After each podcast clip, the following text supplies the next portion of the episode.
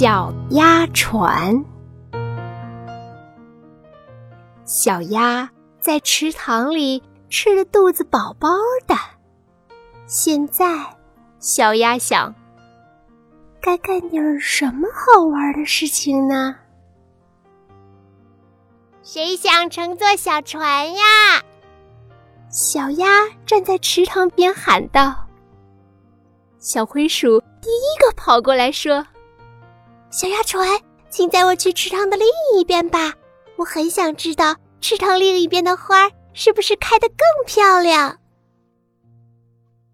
池塘另一边的花果然开得更漂亮。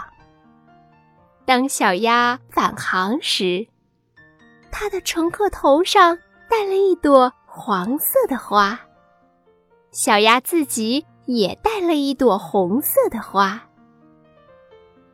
小刺猬第二个跑过来说：“小鸭船，请载我去池塘的另一边吧。我很想知道池塘的另一边能不能找到更美味的浆果。”池塘的另一边果然能找到更美味的浆果。当小鸭返航时，它的乘客肚子圆鼓鼓的。小鸭自己的肚子也一样。花栗鼠是小鸭船的第三个乘客。花栗鼠说：“小鸭船，请载我去池塘的另一边。我很想知道能不能在那里找到一个好朋友。”花栗鼠真的在池塘另一边找到了好朋友。